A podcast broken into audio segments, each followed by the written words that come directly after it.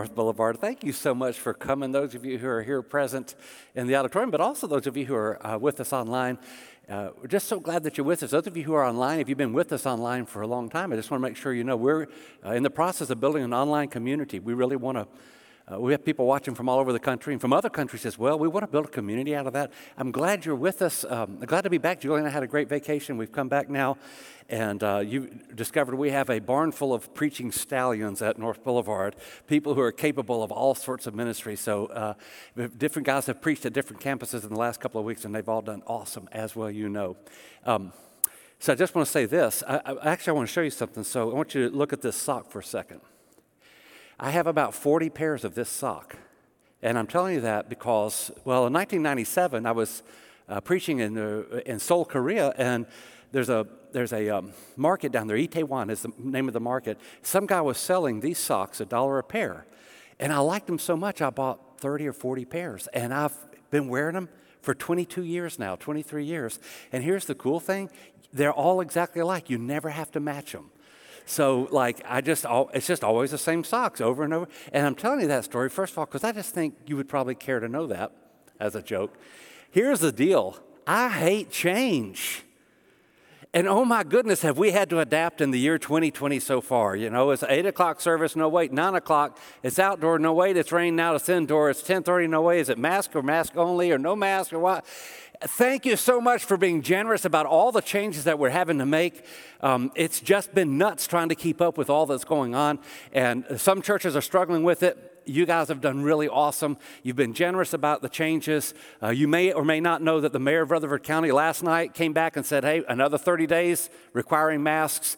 Uh, he's doing that for our well being, and we ought to cut our leaders some slack because it's a really, really tough time to be making decisions when you know lives might be at stake. But I do know it means for us, we have to co- go back to the drawing board and try to figure out how we're going to navigate the next 30 days. So pay attention to the schedule, remain flexible. Um, continue to show the grace, that, the amazing grace you've been showing to one another so far. God's going to do something amazing. I'm very sure God's going to do something through this pandemic He would not have done any other way. I was in Jerusalem a couple of years ago by myself. And uh, so Jerusalem's divided into four quarters, the old city of Jerusalem is. There's a Muslim quarter, the, they say Christian quarter, they mean Roman Catholic and uh, Orthodox the Jewish quarter, and then there's what's called the Armenian quarter. And these are Armenian Christians who will tell you that they're the oldest uh, Christian group. They, they, they date themselves all the way back to the year 30 AD, kind of like we do. And uh, they've had this quarter of Jerusalem at least 1700 years. While I was there, I was exploring the Armenian Quarter. People don't generally go there. There's not a whole lot to see. There's a cathedral for uh, St. James there, the James of the Bible. Other than that, it's not a lot to see. But as I was there, there was a guy banging away on this wooden panel. And he was wearing a priest's robe. He obviously looked like a very important person. And I was just fascinated by why he was, you know, why somebody who was dressed in this like really official looking garb would just be beating on a wooden panel. So I went up and asked him, you know, what's going on here? And he began to tell me the story. It's a fascinating story. Uh, when the Muslims took over Israel, which, uh, Jerusalem, which they did in the 7th century AD, so they violently captured it from the Christians, they forbade Christians to use bells in their churches. So the Muslim view of Christianity is that once we conquer you, your religion is now what they call a dhimmi religion. That is, it's, we'll, we might permit it, but you can't make any noise about it. Well, for a lot of us, that, that wouldn't mean a whole lot because we don't think a whole lot about church bells anymore anyway.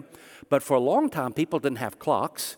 And so if the bell didn't ring, you didn't know church was about to start. But it was bigger than that because Christian bells have served, at least in Western civilization, as sort of a notification system uh, the, when I was in uh, Henderson going to Freed Hardeman, they would tell the story about how the bell at Freed Hardeman alerted people to the most deadly tornado that had ever blown through and saved a bunch of lives. Bells had a really important um, role in Western civilization. Now they can't ring a bell. So, what the Armenians did was, in cleverness, they stretched out this wooden board and they would clack on the board instead. And I just kind of, I guess I grinned or something when he said it. I thought, yeah, it's pretty ingenious, pretty clever to do. He said, Oh, you should know, we Armenian Christians are an outpost of heaven. Everything we do is different.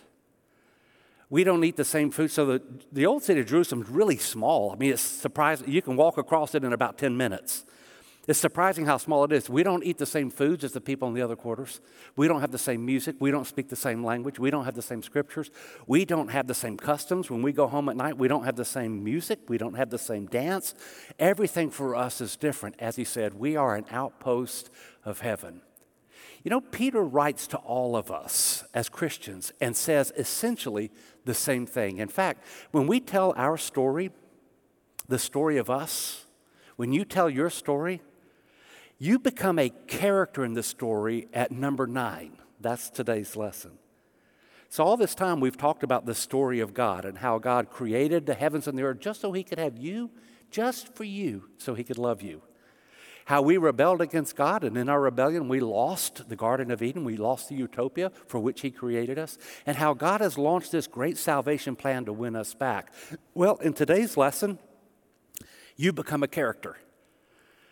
Because once Jesus rose from the dead and ascended into heaven, what he said to us is from this point forward, you are my people. And the defining characteristic of the people God is simply this we don't belong to this world. We are, as Peter says, foreigners and exiles. We are an outpost of heaven. We are supposed to, you should you are supposed to live a life that shows the whole world this is what heaven is going to look like when it finally comes. That's really our mission. We are to think of ourselves as an outpost of heaven. We should think of ourselves as pilgrims on this earth. We should understand ourselves to be a minority community within the greater majority community of unbelievers. We're to live a life as, um, as people who really don't ever sink roots too deeply here because we understand that our primary function is to be not people of this land, but people of the kingdom of God. And I want to unpack that for the next few minutes because this really is one of the most important lessons in the series. Because in this lesson, you become a character. What you do matters now. So much of the story we've been telling for the last eight weeks has been God's part of the story. Now it's your turn. You become a character. I want to work through a few things in 1 Peter, especially chapter 2, because in 1 Peter chapter 2, Peter actually addresses a situation not terribly unlike ours. In Peter's day, Christianity was exploding, and as it was, the pagan world was turning against it. So Peter writes at the beginning of the persecutions. Pretty serious persecutions follow the writing of 1 Peter. I mean, within just a couple of years. We find ourselves, however, in a world that's increasingly becoming pagan and turning against the Christian religion. It's not totally unlike Peter's scenario. That is, we find ourselves suddenly in a world where we all have an instinctive feeling that they may not like what we believe anymore. You know, you turn on your television, you watch the media, you pay attention to what's going on in corporate America, you pay attention to what's going on in the uh, major universities in America, and you start to realize, hey, I'm not sure they like us anymore. It's disorienting. It's disorienting to have that happen at the same time that we're going through a major pandemic and we don't even it's really hard to know what to do next. Legitimate protests and also illegitimate riots, an election on the horizon, and I don't care if you're Democrat or Republican, you're anxious about this one. We're all anxious about this one. These are times for us to settle down and say, okay, in a world filled with anxiety, when we're not real sure what's going to happen, we're not sure how the world's going to respond to us, we need to make sure we understand who we are. If you know who you are, you will know what to do. So let's listen to what Peter has to say. I can do it in five quick steps. I tell you that because, you know, actually, we were coached when we were learning to preach. Don't ever tell them how many points you're going to make in your sermon. You know that, don't you? You know why? because you start a mental countdown. And it's like, oh my goodness, he spent 20 minutes on point number one, 20 times five. Oh, we got another 80 minutes to go in this sermon. But I'm telling you now, I'm doing five points, and here's why. I'd like for you to remember these points. I'd like for you to say them back to me. Even if you don't necessarily believe them, at least if you say them back, you'll remember them. And you'll say, well, that's what one guy believes. Let's start here. I'm in 1 Peter, I'm in the second chapter. I'm just going to stick to verses 9 through 12 and then maybe a few verses apart from that. But listen to what Peter has to say. So, Peter, first of all, just wants us to make sure we know who we are. Here's how he puts it You are a chosen people, a royal priesthood, a holy nation, God's special possession, that you may declare the praises of him who called you out of darkness into his wonderful light. Once you were not a people, now you are the people of God. Once you had not received mercy, but now you have received mercy. Peter wants us to know in this text, he's speaking to people who live in an anxious age not totally unlike ours. They didn't have elections around the corner, but let me tell you, every time, uh, uh, you know how many, how many Caesars, you know how many uh, emperors of Rome died a natural death? There were 300 and something emperors. I used to know the number, I don't remember. Somebody out there probably knows. 340 something emperors. Two of them died a natural death. So it was always an anxious time. Most of them were poisoned or killed. Some of them lasted four weeks before they were hacked to death by somebody. They were always anxious times. And Peter's like, make sure you understand this basic truth. You are the people of God as much as the ocean around you might change in politics, as much as the pandemics may come or maybe go, as much as you might find yourself in this anxious age of, are we going to have a job? Am I going to get some kind of benefits when I lose my, and all the anxiety, make one thing clear. I belong to the people of God. We are a different people. So let me put it this way, because it really matters that we get this nuance right. On the one hand, we are stewards of the American government. If you're not American, you're stewards of your government. We have an obligation towards our government. I want Christians running for office. I want Christians working for government. We'll be the best at it. So we're stewards of this government, and we shouldn't neglect that. I think churches sometimes have kind of pushed away from that. Don't push away from it. God is entrusting us with this. But at the same time, always remember your real loyalty is the kingdom of God. Whatever happens here, your real loyalty is the kingdom of God. So I want to suggest to you make a commitment once and for all to the people of God. And I think this matters because we're really struggling right now. A lot of us are. I am. With what to do when a church can't get together. So we're together today. Those of you online, you're, you're still part of the community, but even those of us who are here, you see we're wearing the mask. We can't touch, we can't hug, we can't shake hands. Uh, we haven't had the events that we used to uh, typically have. And, and what I'm concerned about is if I'm in a weak place in my life, and I've been at weak places in my life, and I can't get with the fellowship of the church, it might cost me my soul. I mean, I'm, I'm, I'm concerned about that. I'm concerned that we have weak brothers and sisters. I'm not blaming them. Sometimes we just find ourselves, we wake up weak. It's happened to me. We also have some who, I, have heard this now from several different individuals. We've got some men. I keep hearing it about men. Maybe it's, maybe it's not just men, but I hear it about men. Men who are saying to their families or their wives, you know, I don't know that I need church. They're out of the habit of it now. Just not all that interest. Have to drag them in front of the, the screen now if they're going to stay home. And you, some of you wives are concerned they're not ever going to come back. And here's what some are saying. I hope you're not saying this, but some are saying, I don't know that I need church. Okay, let me just parse that for a second. First of all, I just want you to know it's a very selfish thing to say. That's, real, that's it. I don't need the people of God. You know, in Acts chapter 20, verse 28, Paul is speaking there and he says that Jesus Christ gave his blood to purchase the church, and you're saying you don't need it. You're saying you don't need the blood of Jesus. You're saying you don't need the people of God. Are you suggesting that the world doesn't need the people of God? Are you not aware of how the church has changed the world? So much of the arguments that Americans are having today about justice and uh, all the things that are going on today, the only reason we could have that argument is because we live in a world that has been so Christianized, we care about things like justice. Before we came, nobody did. We're the ones who started the universities. We're the ones who started the hospitals. We're the ones who started universal education. We're the ones who started the abolitionist movement. We're the ones who started the pro life movement. We're the ones who brought human rights to the forefront. When you talk about just war theory, where do you think it came from? It came from Christians. We're the ones, the thousand points of light that have blessed the world. And you're telling me we don't need that? What happens if you shut off all the lights? And the answer is chaos, mayhem, dystopia. What I'm trying to suggest is we have always been an outpost of heaven, and the world requires an outpost of heaven. Paul suggests that we're not only committed to God, but he says that in Christ, we who are many form one body, and each member belongs to all the others. What I'm trying to encourage you to do is this make a commitment that even with the pandemic making it difficult for us, I belong to the local church. If it's North Boulevard, make a commitment to your church. If it's whatever other church, make a commitment and say, I am part of the people of God. This is who I am. I will not back down, so help me God.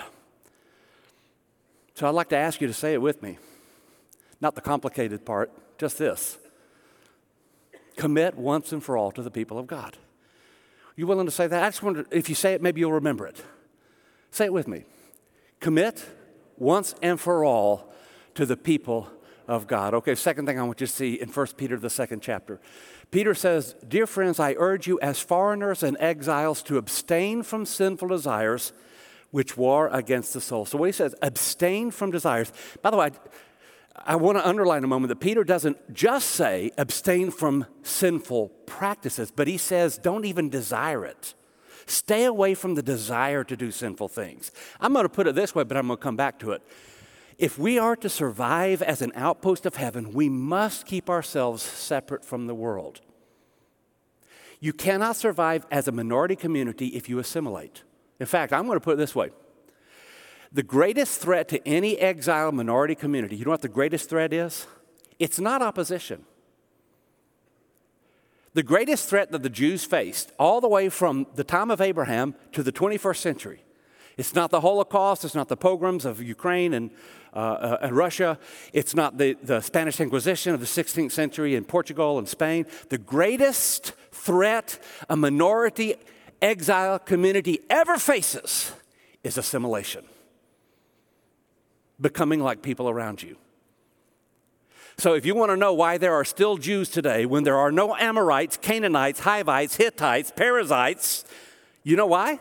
because they all assimilated, and the Jews refused to assimilate. They married Jews. They had kosher foods. Even today, can you imagine eating kosher? Three times a day, you have to think about the fact that you're a Jew. You can never forget it. They had their own school system. They had their own language. No matter where you went, they were still reading the scriptures in Hebrew. A Russian Jew reads the Hebrew scriptures.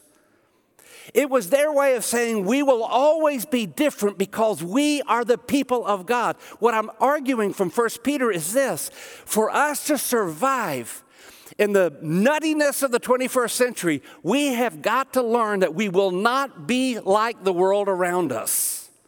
And I want to say, it's hard to do. But do you really want to be like them? I'm, I'm not knocking them. I don't, I, that sounds hateful. I didn't mean it that way, but really? The world's got all the answers. The world's coming apart at the seams. Jesus gives the answer. It's not a burden, it's a privilege to be a light to the nations, a city on a hill, salt to the earth.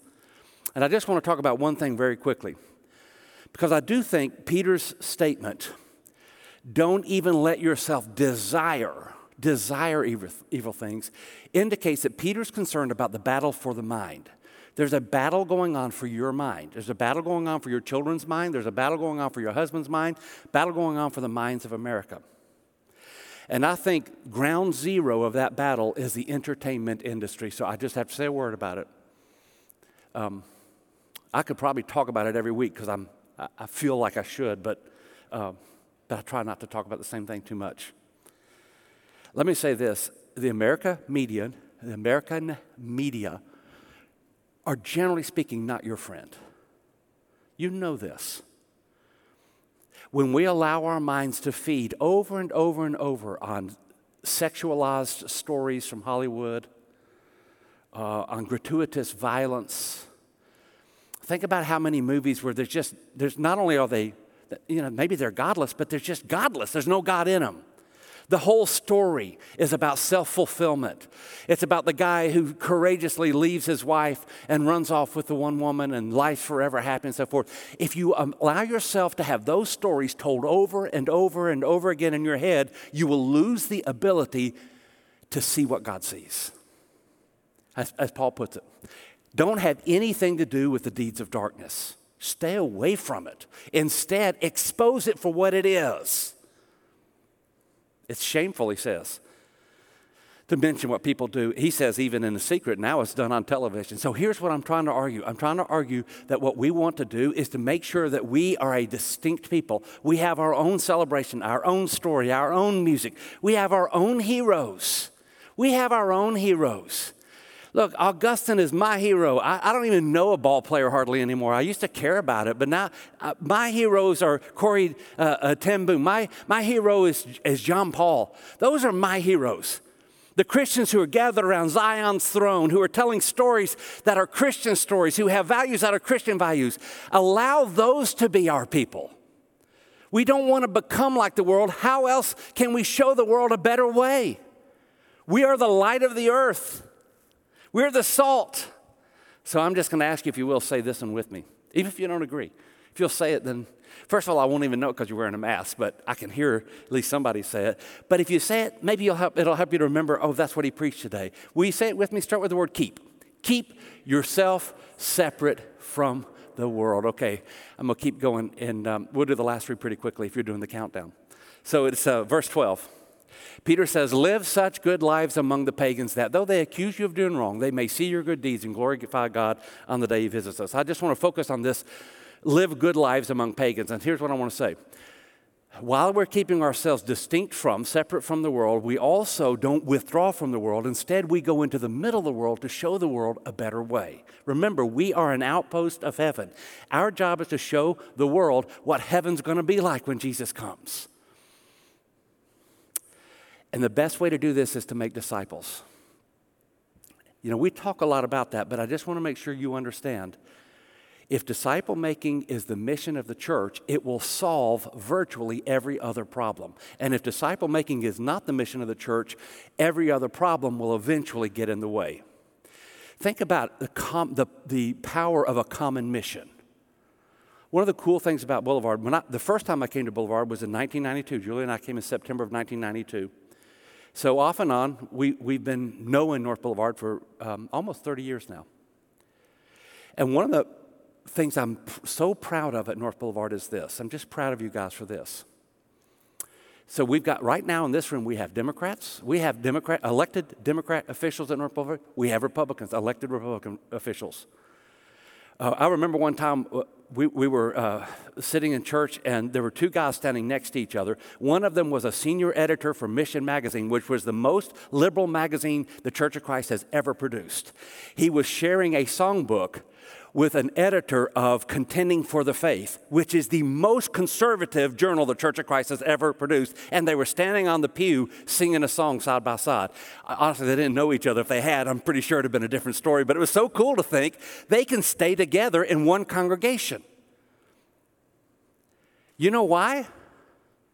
Because if you got the right mission, all the other stuff you can put up with. We can disagree on so many things at North Boulevard. As long as we keep the right mission, we are going to make disciples of Jesus Christ. That helps us stay united in the other areas where it's harder to unite.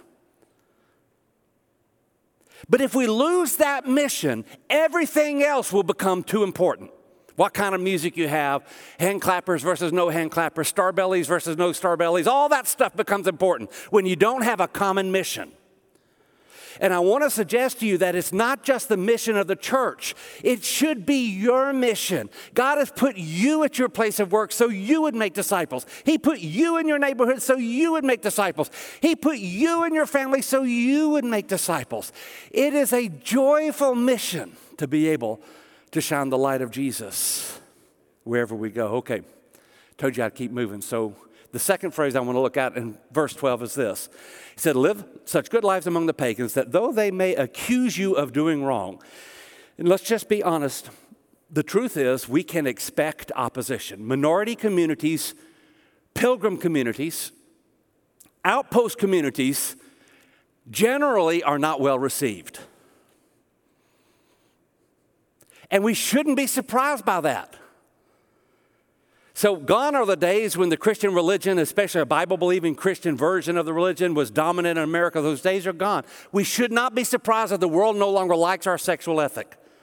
They're pagans, after all. I don't mean that ugly, they just are. The reason the world keeps acting like pagans is because they are pagans. We shouldn't expect them to act like Christians. Why should we expect them? They're not Christians, they're pagans. And Peter says, don't be surprised by this. In fact, that's what he actually says down in verse uh, chapter 4. He says, friends, don't be surprised at the fiery ordeal coming on you like this is something strange. What do you think? The world's going to be okay when we stand up and say that's wrong and this is right? Of course, they're not going to be okay with that.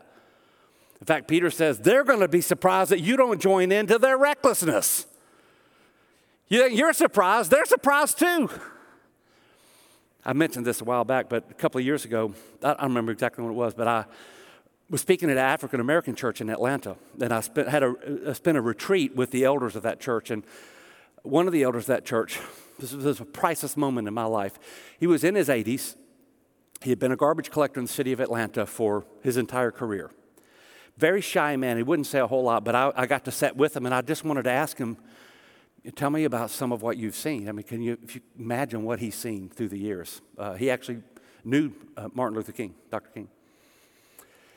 And he would say a few things, and some of the guys around him would kind of, you know, elaborate a little bit because, again, he was just such a shy man, um, or at least he was with me.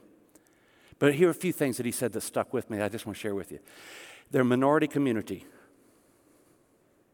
in the 1950s and 60s and 70s they said, uh, again, him working with some of the guys who were kind of filling out what he was saying, there were some jobs we knew were off limits to us as a minority.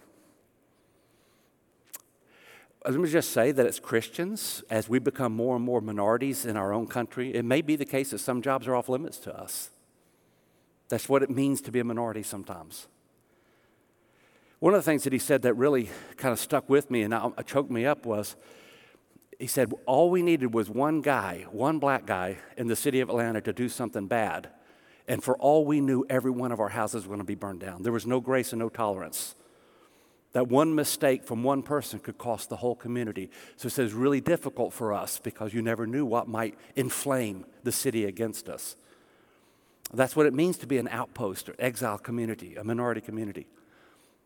Uh, he spoke about how that uh, he had to learn to talk a certain way. I'm trying to be mindful of my time, but uh, Julie, I don't know if you remember this. When we first moved to Portageville, Missouri, it was a multi-general, um, a multi-ethnic church, diverse church. The very first potluck they had at that church, uh, they went back to the fellowship hall, and all the whites went back to the fellowship hall, got in line, and all the blacks stayed in the auditorium. It was a potluck after church on Sunday. All the blacks stayed in the auditorium. All the whites went back and got in line. And that's the first time I'd ever seen that. And I got so angry when I saw it that I went to, first of all, I went to some of the whites and I said, What in the world's going on here? We, I was 21 years old or whatever. And they said, You got to talk to them, they won't come back. So I went out and I started talking to the black members and I said, What? You shouldn't do this. You need to be back there with the rest of us. And one of the older women, Lucille, Miss Lucille, she called me, told me to sit down next to her, and she said, Don't you go making trouble for us, David Young. Oh man, that still hurts my heart. Don't you go making trouble for us. This guy was saying, you know, when we're a minority community, we just have to learn sometimes. Well, I'm giving that illustration for two reasons. One of them is because I want to make sure we get some glimpse into what uh, many Americans have experienced. But second, I want to say minority communities sometimes have to learn we don't have all the power anymore. We have to learn a new way to relate to the world. But let me tell you this as the conversation started to wrap up, I think he could see that I was choking up like I am now, and he says, Oh, don't think it was bad. I, we're not apologizing for it, but he just said, You know, when we got home at night, we sang and danced. When we were together, we had our blues and we had our jazz, we had our food, we had our language. We had our people. When we got together, he said it was a celebration. What I'm suggesting is to be the community of God in a world that's pagan, in a world that doesn't really believe in what we believe. There's going to be some hardship. But when we get together, it's a party. That's why we're so missing it. I didn't know how much I was missing the music till I showed up this morning. We started singing. I miss it. When we come together as the people of God, so many awesome things can happen. We ought to expect opposition, but it's not necessarily a bad thing. Sometimes the opposition produces awesome things, which leads me to my last point. I didn't make you say that. Will you say it with me? Expect opposition is just two words. Expect opposition. And here's the last thing in this verse. He says, um, Peter says, live good lives so that people can glorify God on the day he visits us. That, that word visit's unfortunate in NIV because it sounds like, oh, he's coming for dinner or something. What he means is live the right kind of life so the whole world has a chance to be right with Jesus when he returns. And that's what I want to say. We live joyfully expecting the return of Jesus. See, here's the deal this is what makes it tough, this part of the story. All these things now that we've talked about, we're coming down to the very end. The tough thing is that just like Jesus, when he tells the story of the mustard seed, Jesus has put the kingdom mustard seed in the ground, but it's so small you don't see it. But he says the day's going to come that it'll be a, such a large tree in the garden that birds can come and build their nests in it. We are in between those. We're in between the planting of the seed and the fulfillment of the bush. We're in between the start of the kingdom and the return of King Jesus. And to be in between can be difficult. It is difficult to live in the land of in between. We're living on a promise and a hope right now, and it's not yet here. So, what we have to do is live as though heaven has already arrived, even though it hasn't. And it's not easy. That's why it's hard. But it's coming. And when it comes, everything wrong will be made right. Every tear that's ever dropped will spring up in a sheaf of joy.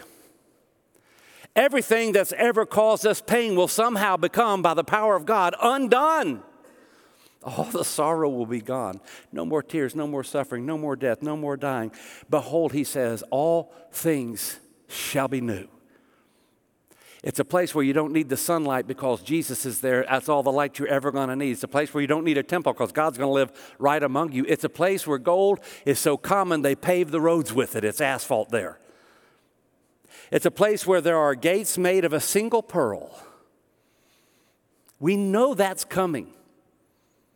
We know who is coming to make it all right. While we live as an outpost of heaven, we know that before it's over with, He will have taken back every inch of His creation. He's not going to let it go. And so, in the land of in between, we decide this is who we are, and we look joyfully to the return of Christ. So, if you know who you are in this story, you'll know what to do. And guys, you know, I preach a sermon like this, and I, I, when it's over with, I just have to be honest with you. After first service, I thought, I can't even tell if they heard a word I said. I, not, not knocking you. I just don't even know if I'm effective sometimes. Um, but if we don't get this right, we don't stand a chance. If I didn't say it well, that's on me. And I may not have. But if you hear it and it's not sinking in, you're headed for a boatload of trouble. This is it. This is our story. Our story is that Jesus came and inaugurated the reign of God, and He has left us as an outpost of God's kingdom. And from this point till when He returns, we are to live as citizens of the kingdom of God. If you get that clear, not just as a congregation, but you as an individual, nothing will move you. Unmovable, steadfast, you'll know what to do. And so I give you that challenge. This is our story. This is our story. And our story is a story of an outpost of heaven that says, Here is where we stand. We will not back down, so help us, God. And since I said, Here's where we stand, why don't we just stand up and we'll sing our song?